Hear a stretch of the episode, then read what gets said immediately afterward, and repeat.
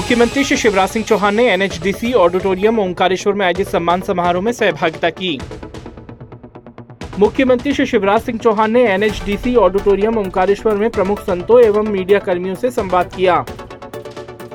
मुख्यमंत्री श्री शिवराज सिंह चौहान ने अद्वैत दर्शन से भारतवर्ष सहित संपूर्ण जगत को आलोकित करने वाले आदि गुरु शंकराचार्य जी की ओंकार पर्वत पर प्रस्तावित प्रतिमा स्थापना व अन्य कार्यों का अवलोकन किया एवं आवश्यक दिशा निर्देश दिए। मुख्यमंत्री श्री शिवराज सिंह चौहान ने परहित व धर्म के उत्थान में ही जीवन की सार्थकता है का संदेश देने वाले महान संत श्री श्री एक हज़ार आठ गुरु टेक चंद जी महाराज की जयंती पर उन्हें कोटि कोटि नमन किया। अपने प्रतिदिन पौधरोपण के संकल्प के क्रम में मुख्यमंत्री श्री शिवराज सिंह चौहान ने ओंकारेश्वर में संतों के साथ बरगद का पौधा लगाया।